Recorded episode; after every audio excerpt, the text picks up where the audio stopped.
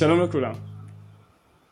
בפרק היום אנחנו הולכים לארח את אלכסנדר יעקובסון. אלכסנדר הוא היסטוריון באוניברסיטה העברית, אדם שהיה לנו את הזכות להכיר וללמוד מהידע הנרחב שלו. אלכסנדר מתמחה בהיסטוריה הרומית בעיקר, וזה גם מה שאנחנו הולכים להתעסק היום בפרק.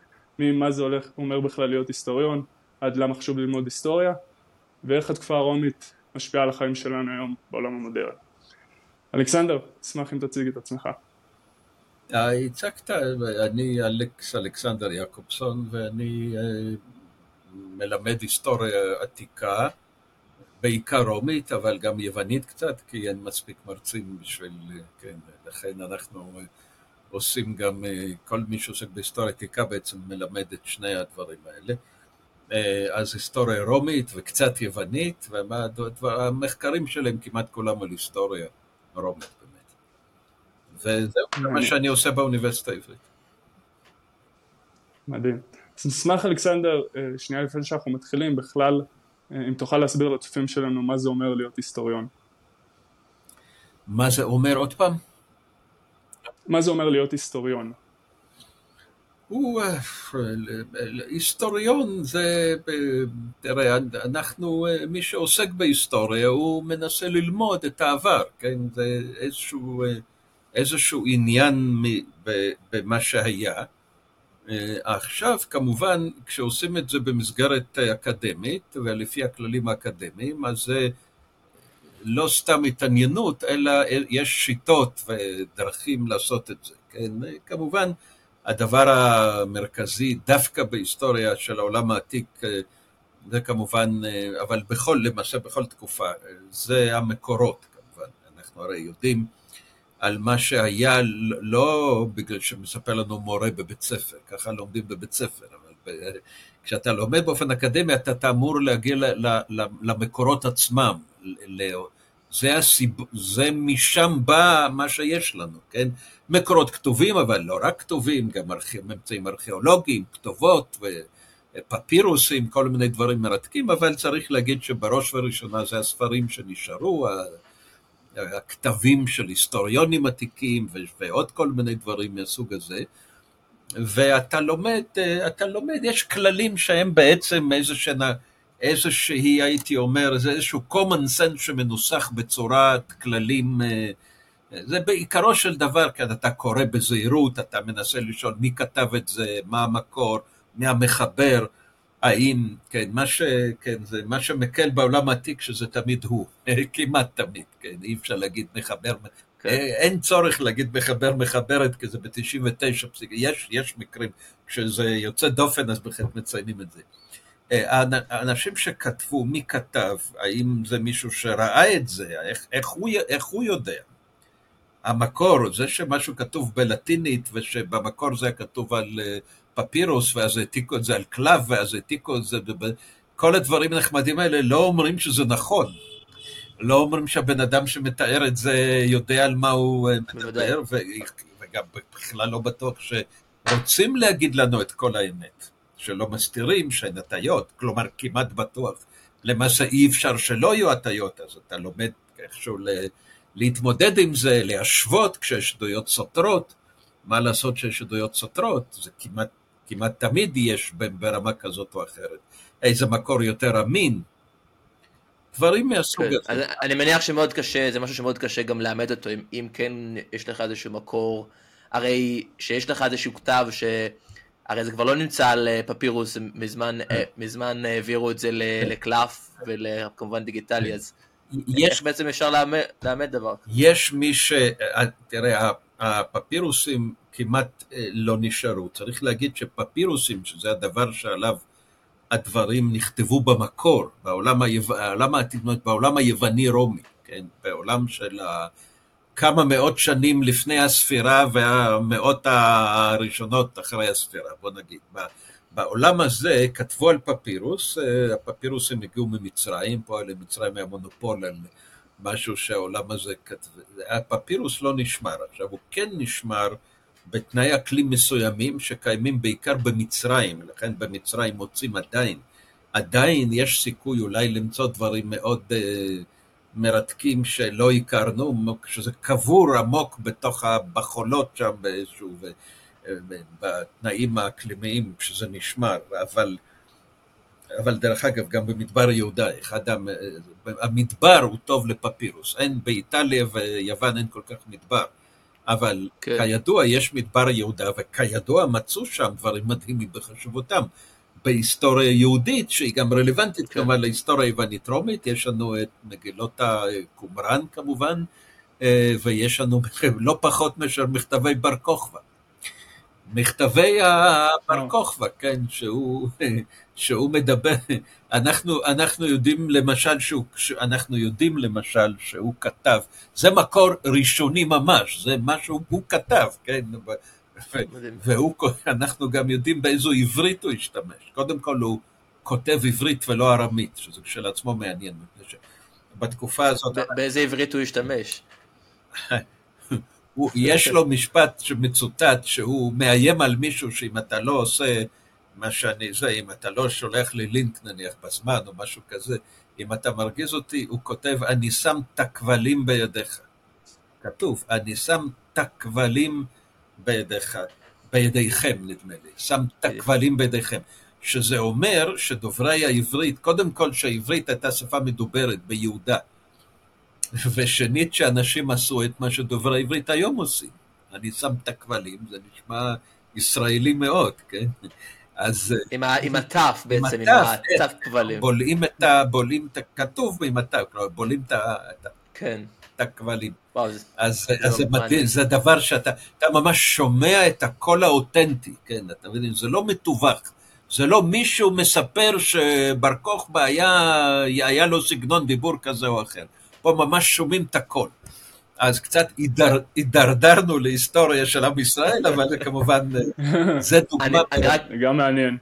אני אגיד פה שלכל אלו שמתלוננים על אה, שה, שהדיבור של הדור הצעיר אה, אה, היה, הוא לא משהו, בר כוכבא בכבודו ובעצמו מסתבר. בהחלט, בהחלט יש עברית מדוברת כזאת שאתה פשוט, זה מצחיק ובמובן מסוים נוגע ללב, כי אתה ממש, אתה רואה פה המשך. אנושיות בעצם. כן. אלכסנדר, הייתי, הייתי שנייה רוצה לחזור ולשאול, אמרת לגבי עדויות בעצם, שאתה לא בהכרח יודע איזה עדויות הן נכונות או לא נכונות, שאתה ניגש אה, לחקור היסטוריה. ברור. יכול להסביר קצת על התהליך הזה בעצם, אה, איך אתה כן יכול אולי להגיע לאיזושהי רמה של ודאות. היסטוריון, אה, נניח, נניח טוקידידס כותב על ההיסטוריה היוונית, אבל הוא נחשב לאיש ההיסטוריון, ההיסטוריונים הראשונים הם יוונים, הרומאים, חלק ממה שמרתק ברומא, שזו ציוויליזציה גדולה, שבמודע היא מושפעת מתרבות אחרת והיא מודעת לזה. כן, היא מודעת לזה והיא מודעת לחוב שלה לתרבות אחרת. בין היתר הרומאים, היוונית. הרומאים יד, ידעו שהם מושפעים מהתרבות היוונית. אני חושב שב... בעולם, בעולם של מה שאנחנו קוראים המזרח הרחוק, יש אולי משהו דומה אצל יפנים כלפי הסינים. כלומר, ציוויליזציה אחת מוד, היא מודעת לחוב, של, לחוב התרבותי שלה. בדרך כלל ציוויליזציות לוקחות ולא לא זוכרות או מתכחשות, לא רוצות להודות.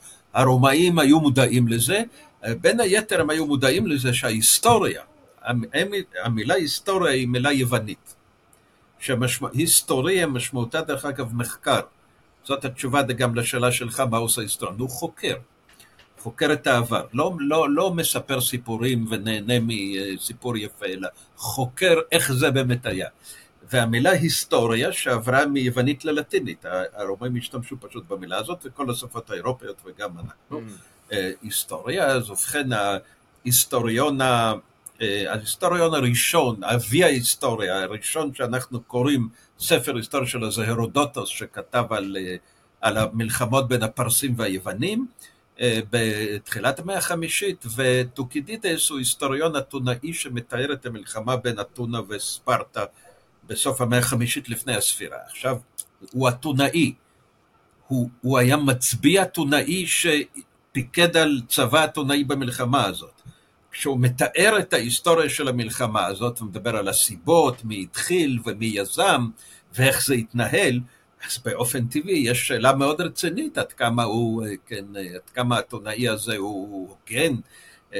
הוא דווקא, הוא כנראה די, הוא, הוא, הוא, הוא מכריז כמובן, זה מאוד מקובל שבתחיל, במבוא היסטוריון מכריז שהוא מתכוון להיות אובייקטיבי, ללא משוא פנים, ללא, בלי, ומקובל שטוקידידס הוא אכן די אובייקטיבי. כמובן, הוא הרבה יותר מכיר את צד אחד, כי זה הצד שלו, הכיר אותו, היה שם.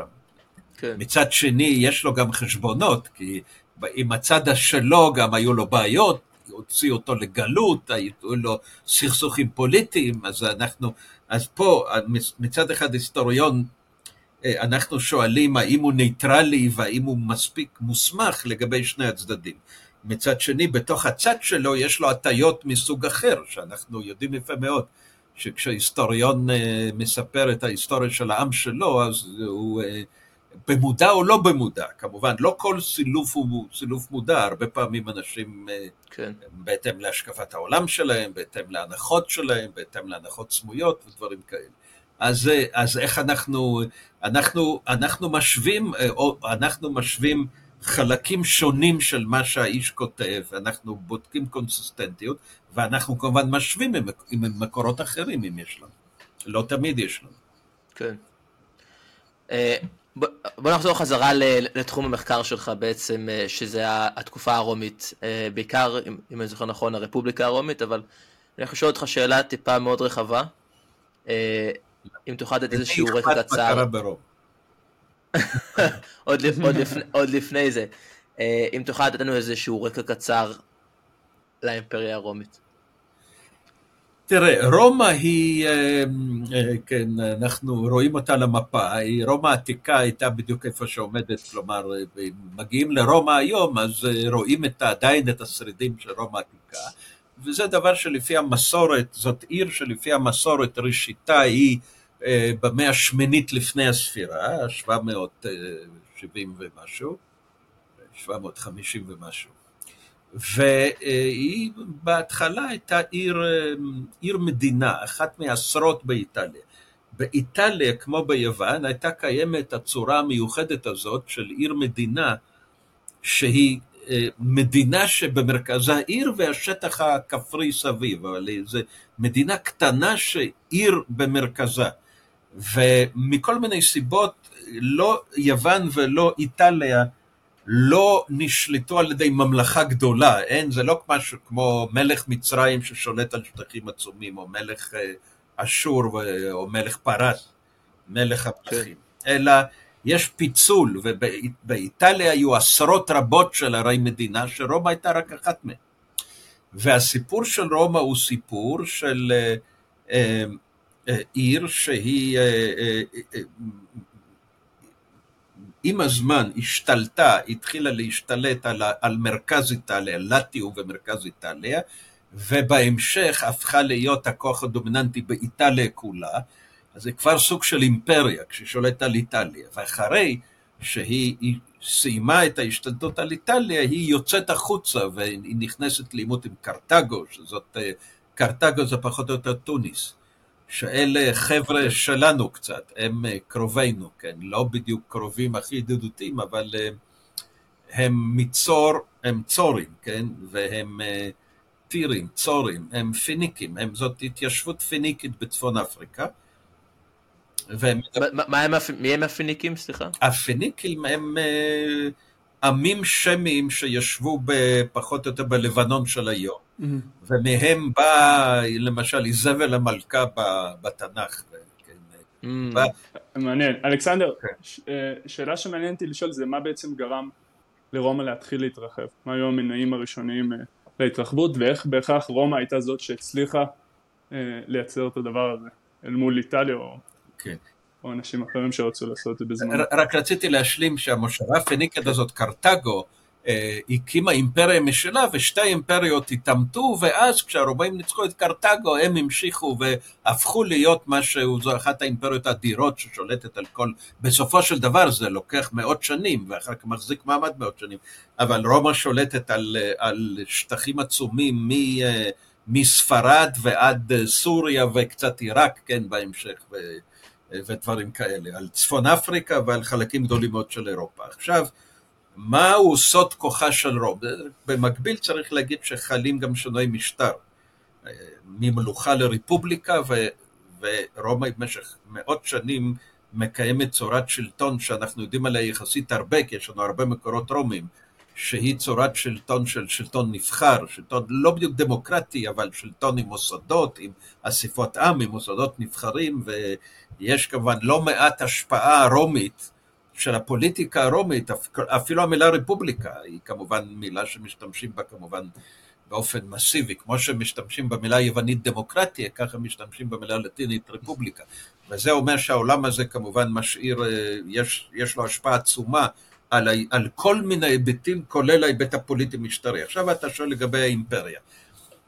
אני, יש ויכוח בין היסטוריונים, הוויכוח על מה מידת ה... עד כמה שהאימפריה הייתה פרי החלטה רומית מראש, מתוכנ... עד כמה שהרומים תכננו, זאת אומרת הם החליטו להשתלט על מרכז איטליה, אחר כך איטליה, אחר כך, אה, אחר כך על כל העולם הים תיכוני. או שהדבר הזה התגלגל.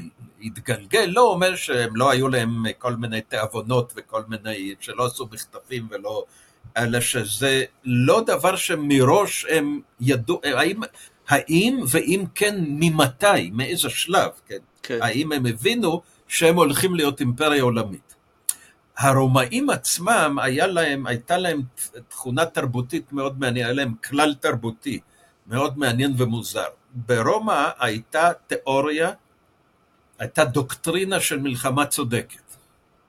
בעצם, זה בעצם מה שהמשפט הבינלאומי אומר עד עכשיו. אתה לא מתחיל מלחמה, אתה לא יוזם מלחמה, אתה לא תוקף שכן כדי לכבוש את השטח שלו, אתה מתחיל מלחמה רק אם פגעו בך, אם התגרו בך, והרומאים איבדו קודק שלם של כללים שלפיהם לא רק שהעם הרומי לא יוזם מלחמות, אלא גם כשהוא נפגע, קודם הוא ממצה, יש משא ומתן והם דורשים אה, את, את, את ביטול העוול או את השבת הגזלה או דברים כאלה, ואם לא יש אולטימטום, זה, כן, יש דרישה אחרונה, אזהרה אחרונה לפני ניתוק, אם אתם לא נענים אז אנחנו מכריזים עליכם מלחמה צודקת ואנחנו קוראים לאלים כעדים ש, שמיצינו את האופציות, כלומר התרבות הרומית טענה וזה היה מעוגן בדיני הדת כי כמובן שאת הניצחון במלחמה, כמובן זה האלים מחליטים למי לתת ניצחון, כן. זה ברור, והרומאים האמינו שהאלים הרומאים הם כאלה אלים אובייקטיביים ולגליסטיים, כמו הרומאים עצמם,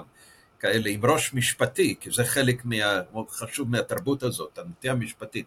האלים הרומאים לא ייתנו ניצחון לרומאים באופן אוטומטי, אלא רק בתנאי שהמלחמה היא מלחמה צודקת.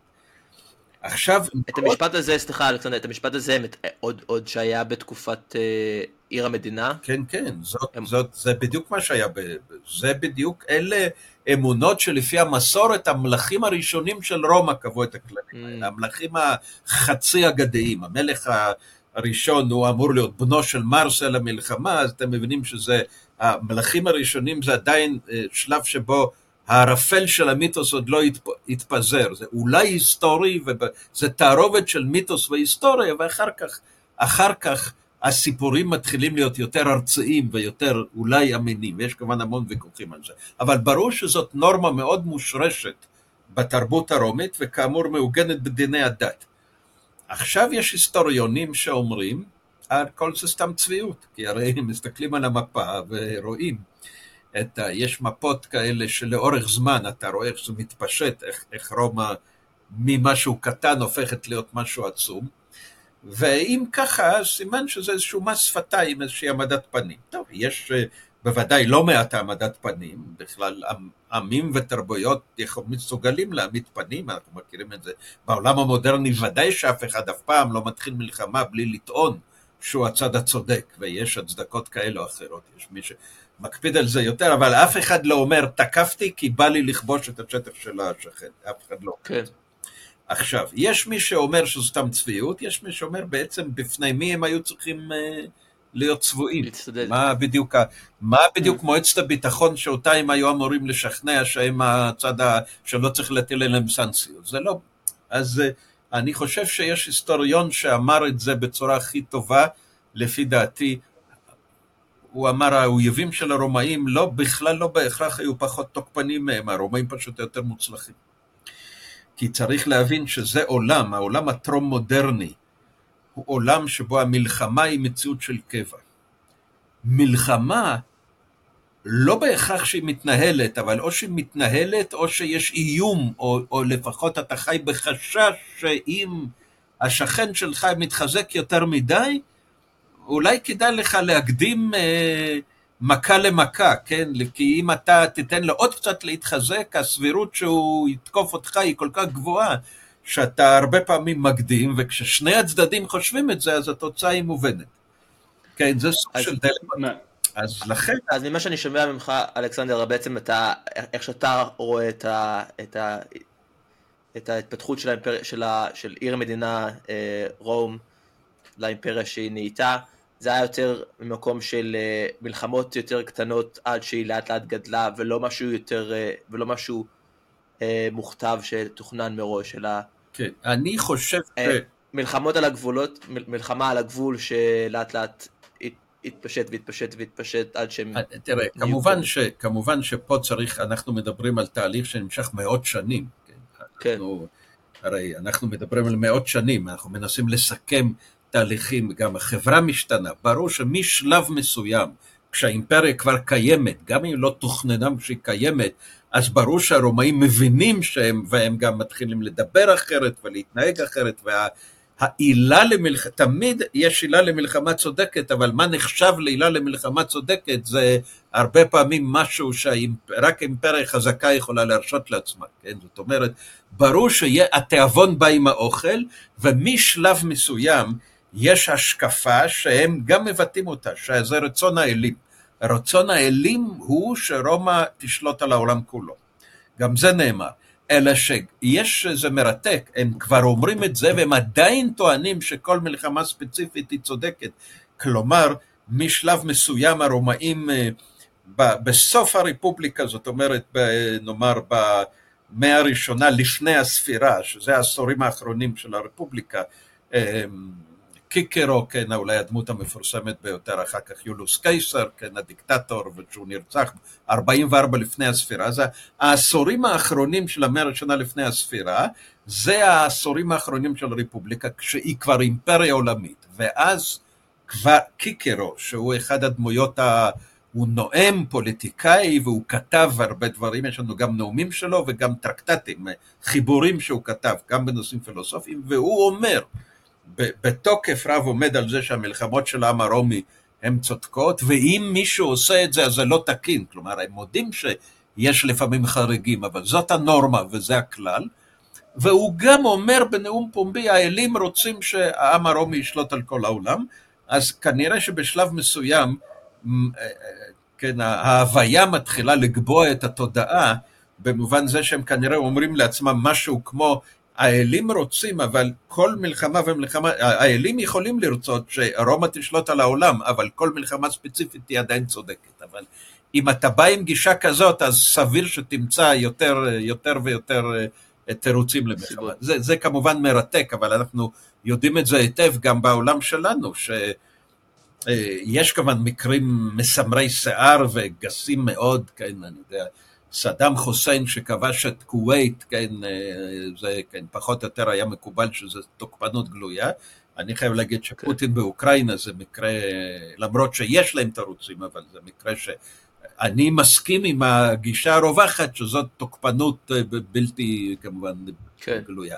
לא, אני מניח ש... אני מניח ש... משפט אחד, אבל אנחנו יודעים כן. שבלא מעט סכסוכים אה, יש ויכוחים אמיתיים, כן, מה בדיוק, מה זה צודק, מה לא צודק, מה זה איום, מה זה איום פוטנציאלי, במה מותר, מתי מותר לך להתערב, במה פגעו באזרחים שלך למשל, כן, זה אחד, זו עילת מלחמה, כן. אני בטוח, בשני, בשני הצורות יש, יש צורך בלספר איזשהו סיפור כדי, כן. כדי להביא את העם אה, בצד שלך ולהביא בעצם, בעיקר, בעיקר בתקופה של הרומית ש...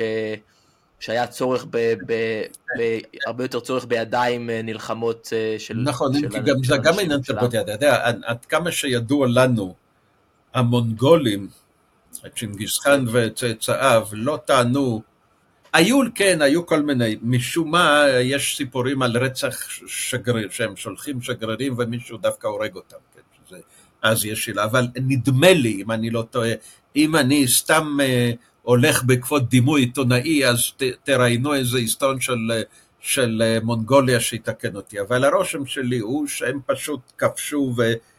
לא הסתירו ולא התביישו ואמרו שכן, כן. זה, אנחנו כובשים את העולם, וכמובן, גם מי שאומר, כמובן האלים, ברור, זה תמיד מהשמיים, תמיד האלים רוצים, השמיים רוצים ש, שאנחנו נשלוט, וצריך להגיד שתמיד, תמיד הכיבוש, תמיד, תמיד אימפריה טוענת שהיא עושה את זה גם לטובת הנשלטים. השלטון כן. שלנו יותר צודק, אנחנו משכינים שלום, אנחנו... אבל נדמה לי שהדת הקהל המונגולית לא היה צורך לשכנע אותה שהם התחילו, בעוד שדת הקהל הרומית לפחות עד לתקופה מסוימת, כשגם יש מנגנונים של דת קהל, היה צריך לשכנע בזה, וגם היו ויכוחים לפעמים, מכיוון שעדיין עד לתקופה, כל זמן שהרפובליקה קיימת יש חופש פוליטי, יש דיונים פתוחים וחופשיים, ויש בהחלט ויכוחים, האם יש או אין עילה צודקת, זה דבר ש... זה דיונים מרתקים. אלכסנדר. שאנחנו קוראים. כן, הייתי שמח שנייה לחזור אה, לרומא עצמה ולשאול קצת על אה, איך רומא בתוך רומא עבדה כפוליטיקה, כרפובליקה, איך אה, חוקים התקבלו, החלטות לכבוש מקום אחר התקבל, אם תוכל קצת אה, להתייחס לזה. כן, קודם כל תראו, זה באמת מדינה מאוד מסודרת, כלומר אה, אה, עד היום אחת המורשת אולי הכי חשובה, אחת החשובות של רומא זה העניין המשפטי. הרבה מאוד מהמושגים של המשפט המודרני הם, אה, אם הם לא בדיוק כמו ברומא, הם איזשהו גלגול של, של דברים, והרבה פעמים אפילו אותם המילים, הרבה, הרבה פעמים בלטינית, כן, לא במקרה קזוס בלי, כן, המילה, המילה אולטימטום היא מילה לטינית, והמילה קזוס בלי, אתם יודעים, קזוס בלי זה, זה אותו מעשה, קזוס בלי הוא, זה משפטנים בינלאומיים ודיפלומטים משתמשים בו, זה אותו מעשה שהוא העילה החוקית למלחמה. העילה למלחמה. למשל, מדינת ישראל ב-67' אמרה שסגירת מצרי טיראן על ידי המצרים זה קזוס בלי, על זה אנחנו נצא למלחמה. היא אמרה את זה מראש, שאם תזכרו... קזוס בלי. קזוס בלי, כן, קזוס, אה, קזוס. מקרה של מלחמה. אז עכשיו, זה, עכשיו, הרומאים היה להם, הם ידעו לנסח דברים וגם לנסח אותם בחקיקה. עכשיו, מי מחוקק ברפובליקה? העם, אסיפת העם. העם הוא המחוקק. העולם של עיר מדינה הוא לא עולם של דמוקרטיה ייצוגית, כמו דמוקרטיה מודרנית, העם למעשה, כמעט הדבר היחיד שהוא עושה זה שהוא בוחר את אלה שמחוקקים ומקבלים החלטות. העם במדינה מודרנית בוחר את הפרלמנט, אנחנו בוחרים בכנסת, בארצות הברית בוח, העם בוחר גם את הקונגרס וגם את הנשיא, אצלנו הממשלה, זה משטר פרלמנטרי, הממשלה קמה מתוך הכנסת, אבל העם עצמו רק בוחר את אלה, את נציגיו. ולפעמים גם במשאל עם הוא גם אומנם מביע את דעתו כן. במישרין, אבל זה במיעוט של מקרים. בעוד שבעולם של עיר מדינה, גם באתונה וגם ברומא, מה שהעם החליט במישרין בהרבה מאוד נושאים. העם ברומא גם בחר נושאי משרות, כולל קונסולים, שני נושאי המשרות הגבוהים ואחרים. הוא גם, העם היה הרשות המחוקקת, הוא קיבל חוקים. העם הוא זה שאישורו נדרש כדי להכריז מלחמה או לאשר הסכם שלום.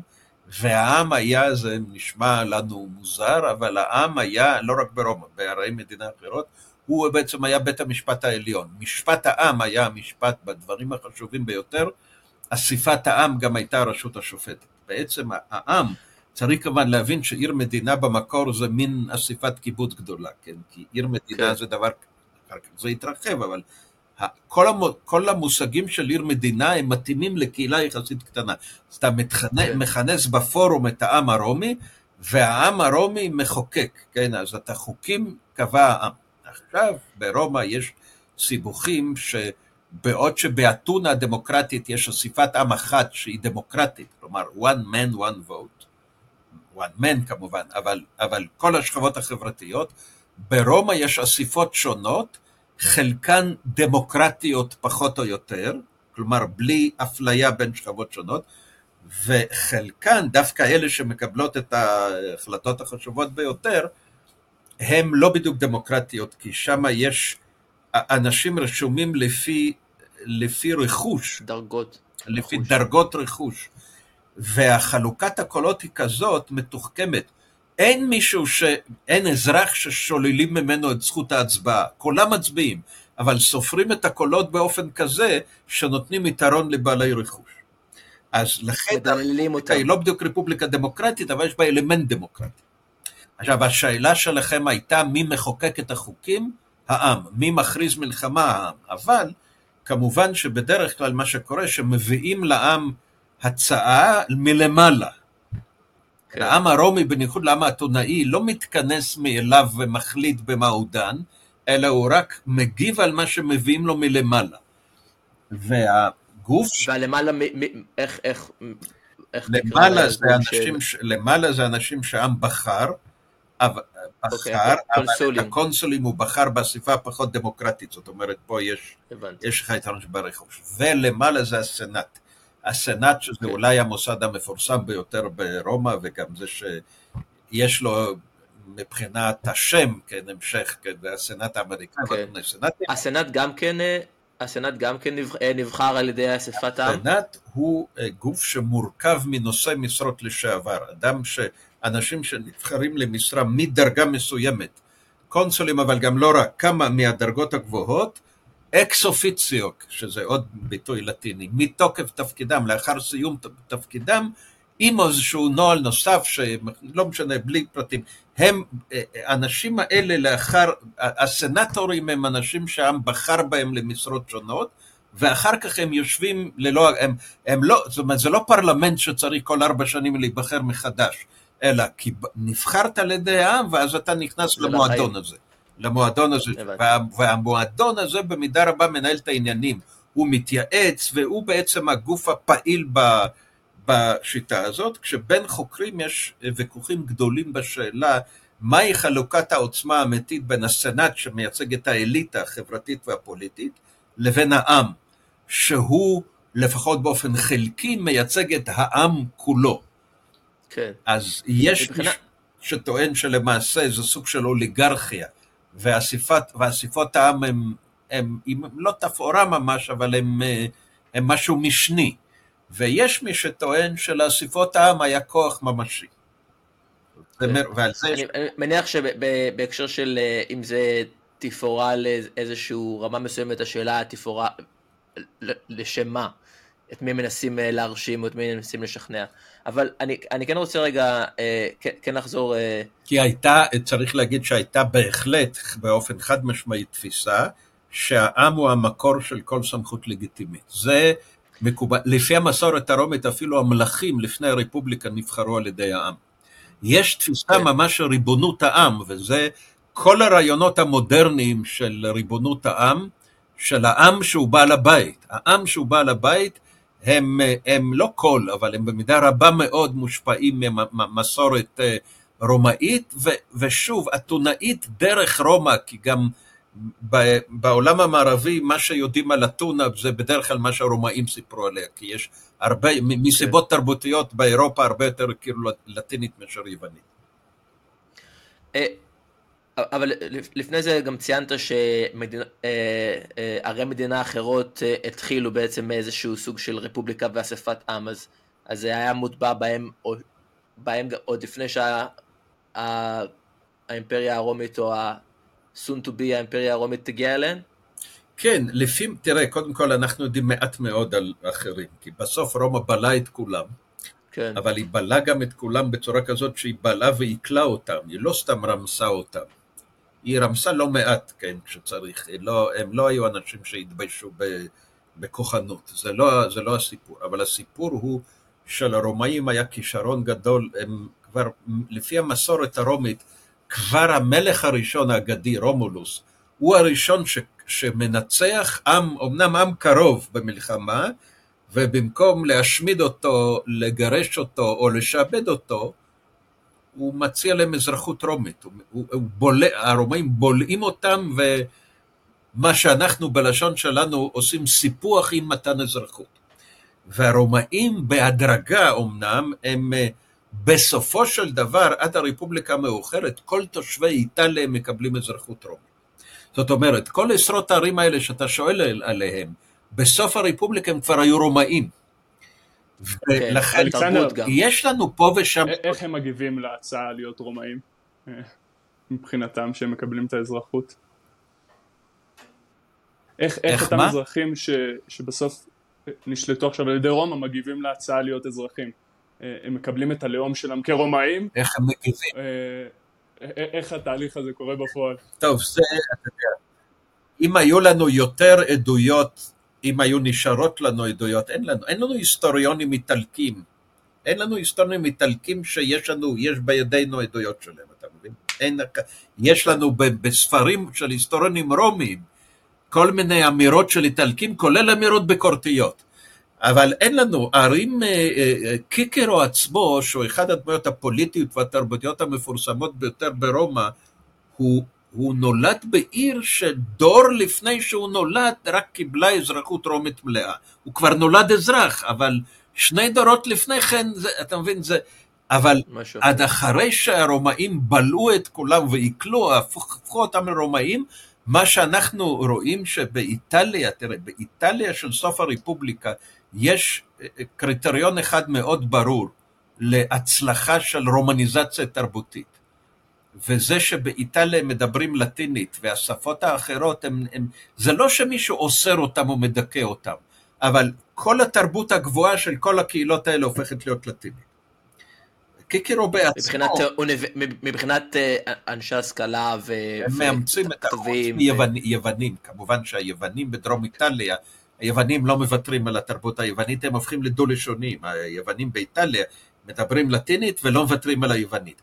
אבל שפות איטלקיות שהיו קרובות ללטינית, אולי גם בגלל שהיו קרובות, אבל אנחנו יודעים שעמים יכולים לפעמים להתעקש גם על, אה, כן, גם אה, אוקראינית קרובה לרוסית וקרואטית וסרבית, זה למעשה אותה שפה שכותבים אותה בש- באלף בית, אה, זה לטיני וזה זה, אבל זה לא בדיוק אותו עם והם לא בדיוק חברים הכי טובים, כמו כן. שאנחנו יודעים. ועמי איטליה, שבהתחלה היה להם מעמד של בעלי ברית, זה מין סוג של מדינות חסות, ובסוף קיבלו אזרחות בתהליך מורכב, יחסית, בוא נגיד ככה, אני בטוח שהייתה התנגדות, וזה גם מתועד, היו גם מרידות ודברים כאלה, אבל יחסית זה הצלחה בלתי רגילה לשאוף פנימה אה, אוכלוסיות עצומות, הרבה יותר גדולות מהאוכלוסייה המקורית של רומא, ולהעביר אותם תהליך של רומניזציה, כן? זה קצת, אם אתה קצת דומ, מזכיר את יכולתה של ארצות הברית ל- לקבל לתוך הגוף העצום של ארצות הברית,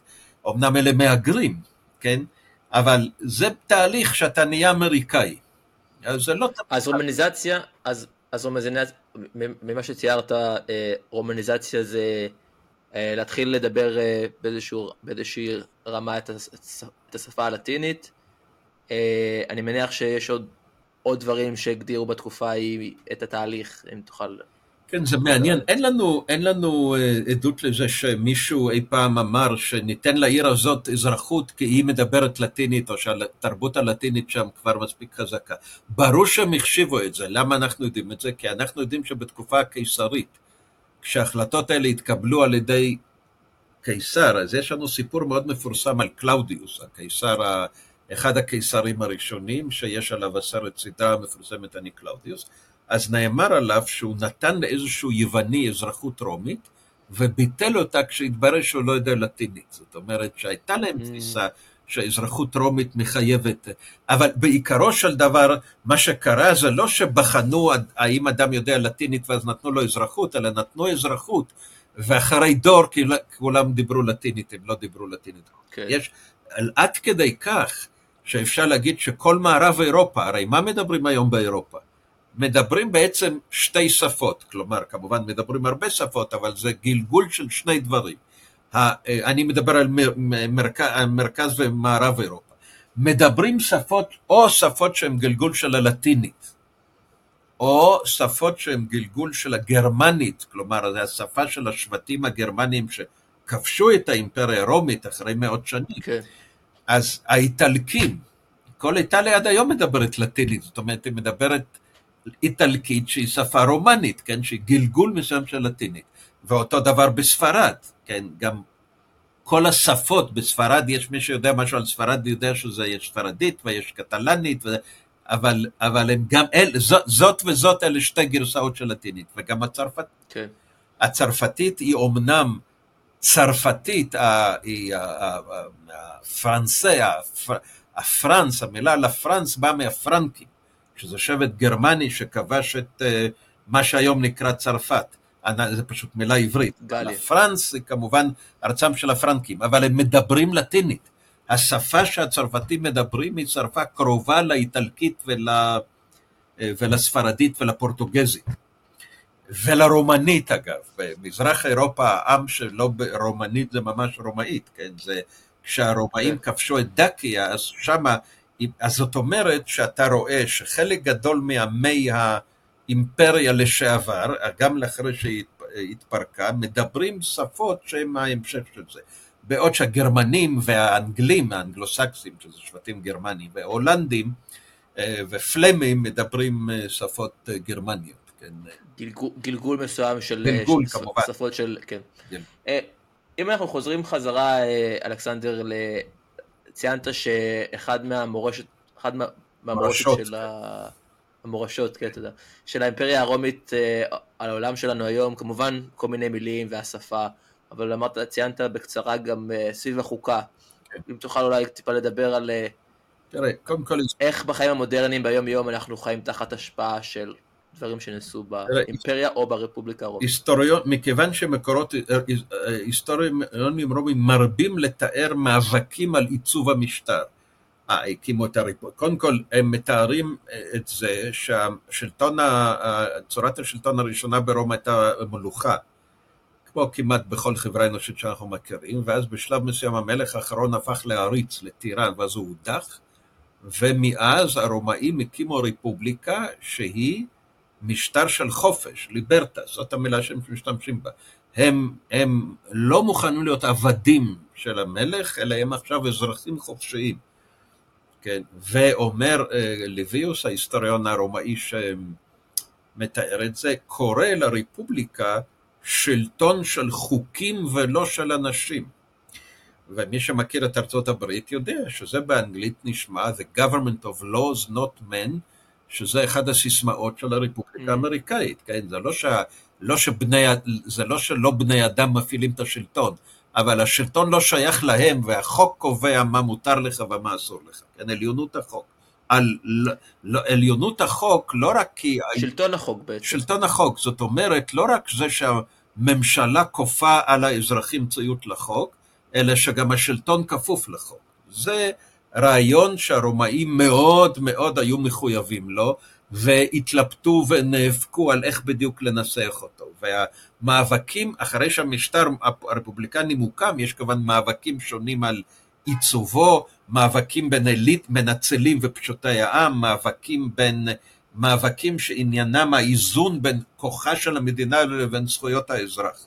איזו, איזו סוג של כוח נדרש כדי לנהל את המדינה, כדי להגן עליה מאויבים חיצוניים, כדי למנוע אנרכיה, כדי למנוע, כדי לעשות באופן קולקטיבי מה שהמדינה צריכה לעשות, ומאיזה נקודה אסור לתת לשלטון יותר מדי כוח, כי אז הוא פוגע בחירות של האזרחים ובחירות של העם הרומי. אז אלה כולם דברים שמיד מזכירים לנו כל מיני דילמות וכל מיני ויכוחים בעולם המודרני. חווים בימינו אלו היום ממש. כן, כן. יש בהחלט... אה, יש בהחלט דילמות, יש למשל דילמות, דיונים מרתקים על מה אתה עושה בשעת חירום. יש לך כללים רגילים שמגנים על זכויות האזרח וכל מיני זכות ערעור לעם, על... יש פרוצדורות מאוד אה, מפותחות, יש אה, אפשרויות של בלימה ואיזון, יש מוסדות שונים שיכולים לאזן אחד את השני. אבל בשעת חירום קיצונית, אתה בכל זאת מבין שצריך לרכז כוחות ולתת לממשלה יותר כוח. אבל כשאתה עושה את זה, איך אתה, איך אתה מונע שזה יהפוך לעריצות? איך אתה מונע ניצול לרעה? והם מתלבטים בזה, עוסקים בזה, וכמובן, כשאתה קורא את זה, אז זה כן, מזכיר לך כל מיני דברים. האמת היא שמבחינה פוליטית, מבחינה פוליטית, שלא יהיו לך משליות. אה, אה, ההיסטוריה לא, פותר, לא אומרת לך או לך מהי העמדה הנכונה בשאלת, נאמר, הוויכוח הנוכחי בישראל על ההפיכה סלש רפורמה המוצעת. כן? זה לא שאחרי שתקרא את ליביוס תבין איפה, אם אתה צריך לתמוך או להתנגד, אם אתה צריך ללכת להפגנה כזאת או לא ללכת אליה. אתה, מה שזה בדרך כלל נותן, זה כל אחד מתחזק בדעותיו, רק שהוא יכול לצטט משהו יפה ככה. קצת name כן, דיברנו... כמו זה. אז, אז לכן אני צריך כמובן, לצ...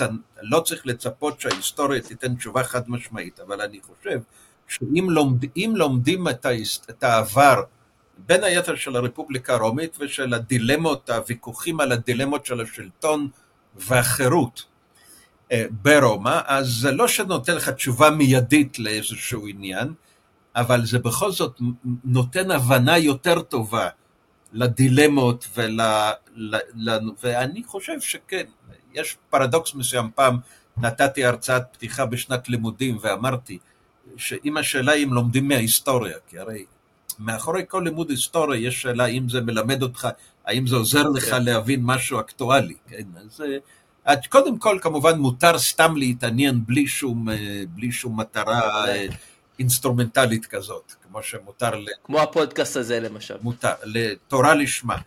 אבל, אבל אני חושב שכשלומדים היסטוריה, בייחוד היסטוריה של דברים כאלה, זה, זה, יש פיתוי גדול לנסות ליישם את הלקחים של זה, לשאוף לזה שזה יעשה אותך קצת יותר חכם לגבי עניינים אקטואליים. כן. אז אני אומר ככה, הסיכוי שלימוד היסטוריה באמת יעזור לנו אה, לקבל החלטות בצורה יותר מושכלת אה, בדילמות מודרניות, זה אם אנחנו את ההיסטוריה לא, ניל... לא נבוא אליהם מלכתחילה מתוך ציפייה שהיא תצדיק איזושהי yeah. כן. אידיאולוגיה, כן?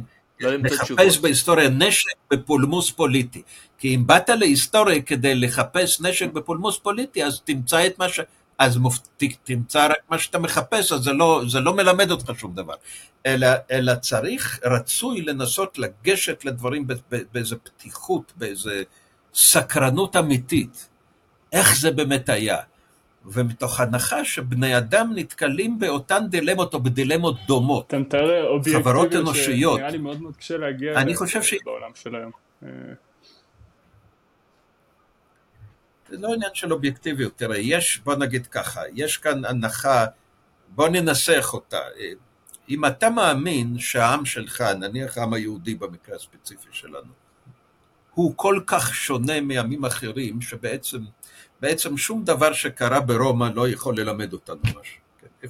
אפשר לחשוב okay. אוקיי. ככה, כי אנחנו כאלה מיוחדים ש, שכל הדברים האלה הם בסדר, אולי זה מעניין מה קרה להם, אבל אותנו זה לא מלמד. אם אתה מאמין בזה, אז אתה באמת לא, אז באמת, שוב פעם, אפשר להתעניין, אבל אז התשובה היא שלא, אבל אם יש הנחה שעם כל הייחוד של כל עם, בוודאי גם של העם היהודי, אה, אבל עם כל זה שהעמים הם ייחודיים, גם יש בכל זאת דברים משותפים. כלל אנושי. אנושי לאופי האנושי בעצם. כלל אנושיים, כולל דילמות, כן? עמים אחרים נתקלו באותה, לא באף שום דבר הוא לא בדיוק כמו, אבל אותו סוג של דילמות. המדינה, השאלה איך לנהל מדינה בלי להפוך אותה מצד אחד לאנרכיה שהשלטון לא יכול לעשות כלום. והרומאים למשל אמרו, הרומאים יפה מאוד יכלו, אמרו, שחירות יכולה להתקיים לא רק המדינה צריכה, ש, שהיא, ש, לא רק שהמדינה חייבת להתנהל לפי תפיסתם במסגרת חוקית, אלא שהחופש מחייב את החוק. כי אם יש לאנשים חופש, במובן זה שהם עושים מה שהם רוצים, אבל אין חוקים שמגבילים אותם, זה בעצם אומר אנרכיה שהמשמעות הספציפית הזה זה שלטונו של החזק. כן. שלטונו של החזק, זה, זה סוג של ג'ונגל, כן. כן? אז בדיוק, אבל איפה אתה שם את, ה, את האיזון על הצורך בפעולה מאורגנת של החברה, שזה מחייב שלטון, שזה מחייב יכולת אכיפה, יכולת החלטה, יכולת להעניש עבריינים, יכולת להגן ב, על, על האיומים. איך אתה, איך אתה אה, יחד עם זאת מקיים מערכת שמאפשרת לאדם להרגיש שהוא אדם חופשי, זה, אידיאל, זה בהחלט אידיאל של התרבות אני... הפוליטית הרומית, שאתה אדם חופשי וחלק מעם חופשי. כן. אני, אני מה שלקחתי רגע מהשיחה הזאת זה שאנחנו נמצאים פה על איזשהו גלגל שכל הזמן מנסים, מנסים ומשנים, אבל בעצם אה, אם לפני חמשת אלפים שנה אה, הרומאים, אה, טיפה פחות מחמשת אלפים שנה, התעסקו באותם... סינים. אם אתה רוצה חמשת אלפים שנה, גם זה קצת רחוק, אבל בסדר, כן. הרומאים הם צנועים יותר. הרפובליקה, שהם הפכו לרפובליקה והתחילו להתעסק בכל ה... איך להקים את השלטון ומה מה, מה השילוב, מה השילוב והמאזן הנכון ו, ואם עד היום אנחנו נמצאים בתוך הגלגל הזה אז uh, לי טיפה מרגיש טיפה איזשהו משחק אבוד בלמצוא את האיזון הנכון ולמצוא איזשהו... אם אתה רוצה הנכון. למצוא את הנקודה שהיא once, once, כמו שאומרים בעברית יפה, once מצאת, היא לנצח תישאר שם ואתה, יש לך תשובה חד משמעית, אז התשובה היא לא. כן. אם, אבל כל פעם שאתה הרי כל פעם שאתה מחפש אותה, אתה מחפש אותה לא לגמרי שזה מפוז... אתה מחפש אותה על סמך זה שאתה מבין שיש כאן איזון זה בין איזה שהם שני, או לפעמים יותר נגיד שני צרכים אמיתיים, כן? אז לכן, אתה מבין? אז, אז, כן. אז כל פעם מחדש צריך לחפש אותה. איזושהי דינמיקה שמשת, שמשתנה וצריך לה, להתאים בעצם את השלטון. ו... לא מעט, מש... רוב המשטרים לאורך ההיסטוריה האנושית הם משטרים שלא היה להם בכלל אלמנט של חירות פוליטית ולא היה בהם כן. בכלל אלמנט של השתתפות העם בשלטון. פשוט רוב החברות האנושיות לאורך ההיסטוריה חיו בשלטון, במשטר, תחת משטר שהיה מנהיג, אה, לפעמים חבורה של מנהיגים, בדרך כלל מלך או משהו דומה לזה, לפעמים איזושהי, הרבה פעמים איזושהי קבוצה של אה, אנשים תקיפים סביבו, כן, כן הוא לא זה, ומרבית האנשים לא היה להם מה לומר על ניהול, אה, על, על, על, על ענייני הכלל. זה הסיפור. ו, ו, ואילו בעולם המודרני, כמובן מקובל יותר ויותר, אבל כידוע שגם בעולם המודרני, אומנם פח, כמעט כל אחד קורא לעצמו דמוקרטיה, אבל אנחנו יודעים שבפועל זה לא כן. המצב. מדינות שבהן... בעולם הזה... כן. הייתה דילמה אמיתית ומאבקים אמיתיים, ולציבור הרחב היה חלק כזה או אחר, אבל ממשי, בשלטון, ולאנשים הפשוטים, לא, לא מי ששייך לאליטה הגבוהה ביותר, אלא לאנשים הפשוטים, גם הפשוטים זה פלוס מינוס, כן? אבל אנשים כמונו, בוא נגיד ככה. כן. יש מה לומר בענייני ציבור, ושהתפיסה היא שצריך שיהיה להם מה לומר, וצריך לתת להם כלים מסודרים להביע את דעתם, וצריך לדאוג שאף אחד לא יתנכל להם על זה שהם הביעו דעתם. כן? וצריך להקים... אני חושב שזה איזושהי אמת שאנחנו נמצאים בה וחיים בה היום, אבל היא לא, היא לא אמת אה, ש, שחקוקה בטבע האנושי, כמו, ש, כמו שאתה אומר, זה בעצם איזושהי אמת רגעית שאנחנו... סך הכל מועדון אקסקלוסיבי. אה, שדמוקרטיה מודרנית היא חלק ממנו, סך הכל חברות שבהן יש סידורים כאלה, זה מיעוט של חברות, ואני חושב, זה עניין ערכי, אבל אני חושב מאוד חשוב להשתייך למועדון הזה ולנסות להיות במקום טוב במועדון הזה. כן.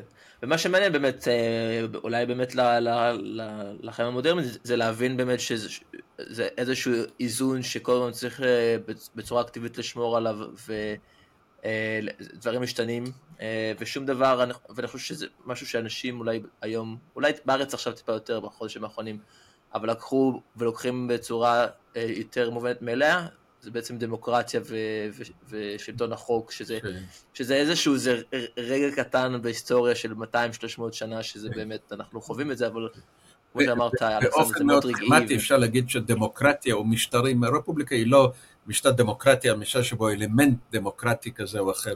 משטרים חופשיים, נגיד ככה, באופן רחב יותר, זה דבר שבהכללה גסה אפשר להגיד שהיה בעולם הפוליס, עולם עיר המדינה בעולם העתיק, אחר כן. כך במשך תקופה מאוד ממושכת, היו פה ושם כל מיני דברים, היו בשוויץ כל מיני זה, אבל, וערי מדינה, אבל בסך הכל, במרבית המקרים, החופש הפוליטי די נעלם מהעולם, וכן, באנגליה במידה מסוימת יש מסורת של אה, מעין משטר חופשי גם, גם לפני מאות שנים, אבל כמובן לא דמוקרטי, אבל עם מוסדות כן. ועם הגנה משפטית.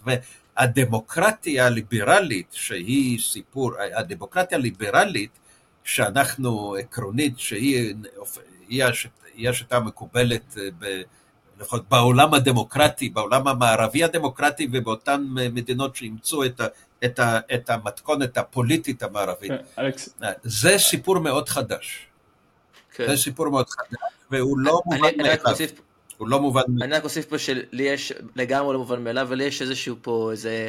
אה, אה, אה, הערה עתידנית שאני מאוד מקווה שהיא לא תקרה, אבל לדעתי זה כן יקרה, שיש איזשהו, כל ההסתכלות כרגע בארץ, כל מה שקורה עם, ה, עם, ה, עם השינוי המשפטי וכולי, מאוד מאוד רלוונטי, אבל אני חושב שאיפה שהשינוי באמת קורה במשטר הזה, איפה שחברות טכנולוגיה מתחילות לקחת יותר ויותר אה, אה, איזה זה נקרא מה-social contract, בעצם מה, מההסכם בין, בין אנשים פשוטים לאיזשהו entity, לאיזשהו ישות טיפה יותר גדולה ורחבה. אני חושב שעוד איזה 200 שנה אנחנו נסתכל על התקופה היום ויהיה פה איזה ממשלת אפל או ממשלת... יש הרי כל מיני אנטי-אוטופיות ש... שמתארות איך בעזרת טכנולוגיה. הטכנולוגיה עושה, כמו כל דבר, היא מאוד דו-משמעית. מצד אחד ברור שהיא מקלה על, על השלטון, כי אפשרות כן. מעקב למשל, אפשרות דיכוי. אה, ברור, מצד שני טכנולוגיה, ברור לגמרי שיש לה גם היבט משחרר, למשל מה שאנחנו עושים עכשיו. תחשוב. לא, ברור. אנחנו כל אחד במדינה אחרת עושים פה אה, אה, דיון מעניין. אז תמיד יש איזו תחרות. אבל אם אתם רוצים משהו מנחם קצת, בימים לא קלים אלה, אז אני הייתי אומר ככה, שהרפובליקה הרומית היא משטר חופשי שהתקיים במשך מאות שנים. בסוף הוא התמוטט והיו מלחמות אזרחים וקמה קיסרות, שזה בעצם חזרה של שלטון כן. היחיד תחת שם אחר.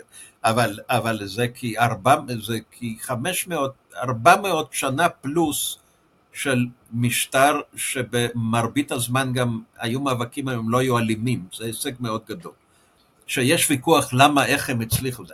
לגבי הדמוקרטיה המודרנית, הדמוקרטיה הישראלית כרגע היא במשבר, זה ברור.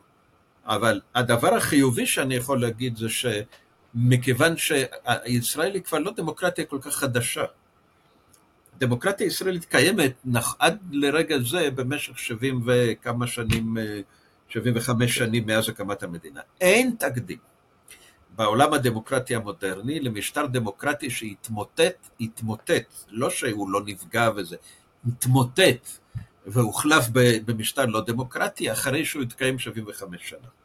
זה פשוט לא קרה בשום מקום, זה לא אומר שזה עלול לקרות בפעם הראשונה. לא- אז מה, לא אז רגע, אז מה הרף שאנחנו... זה לא מבטיח, אבל זה נותן תקווה מסוימת.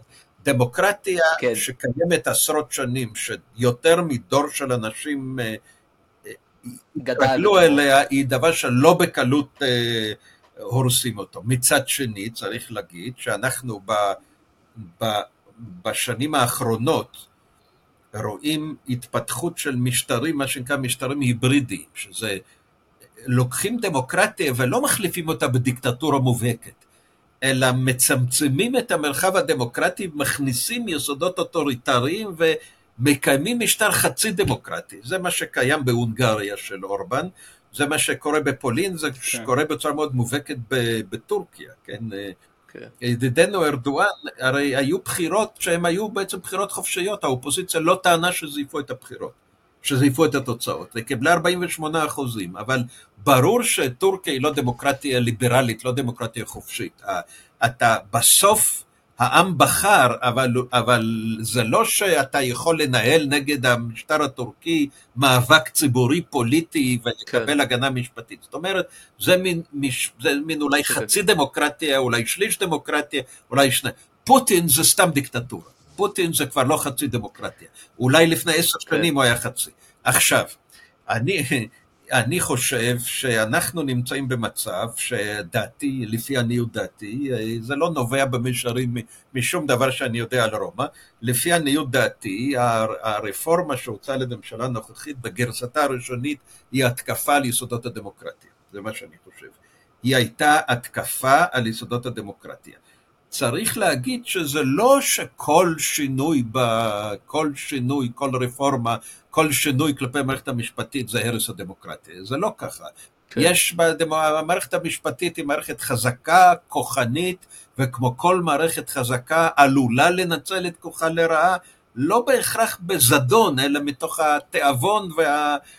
הנטייה הטבעית של כל רשות לקחת קצת יותר ולהאמין שזה, שיש בזה צורך. ואני חושב כן. שגם הרשות השופטת אה, אז, אה, הצדיקה לא מעט ביקורת, אבל אני חושב שהאופן שבה יצאו לדרך לפחות, זה דבר שהיה כרוך בפגיעה חמורה בדמוקרטיה. אני, בינתיים הם ויתרו על, ה, על לפחות חלק מההצעות הראשוניות, ו, והולכים לדבר שאני גם מתנגד לו, אבל הוא כשלעצמו הרבה פחות קיצוני ממה שהציעו קודם. כן. אבל אז השאלה אם אתה, אם אתה רואה בזה רק, אם אתה שופט את זה רק באופן ספציפי, אלא אתה רואה את זה כחלק מאיזושהי תוכנית, ומה התוכנית, ומה היה... שלב ראשוני. ויש כאן, כאן בהחלט מה, מה לשאול, אבל כן, אני חושב שהדמוקרטיה הישראלית, בעקבות ההצעות, לפחות, לא היה תוכנית, לפחות התוכנית הראשונית של הקואליציה הזאת, הייתה, אני לא חושב שזה במישרין היה מכונן בישראל דיקטטורה, אבל זה היה פוגע ביסוד המשטר הדמוקרטי והיה עלול לסלול את הדרך לשינויים נוספים שהיו עלולים לעשות את זה. ואני חושב שבהחלט יש כאן, הייתה כאן ניסיון להפר בצורה משמעותית את האיזון בין מה שקוראים משילות, שזה, אני בכלל לא מזלזל בזה. אני לא מהליברלים הרדיקליים האלה שאומרים משילות שמשילות, כן. זה הכל, הכל רק תירוצים לדיכוי. זה הרבה פעמים תירוצים לדיכוי, אבל זה לא אומר שאין כאן דילמה אמיתית, והרומאים, החברים שלי הרומאים ידעו היטב, הם, הם דגלו במדינה חזקה ובשלטון חזק.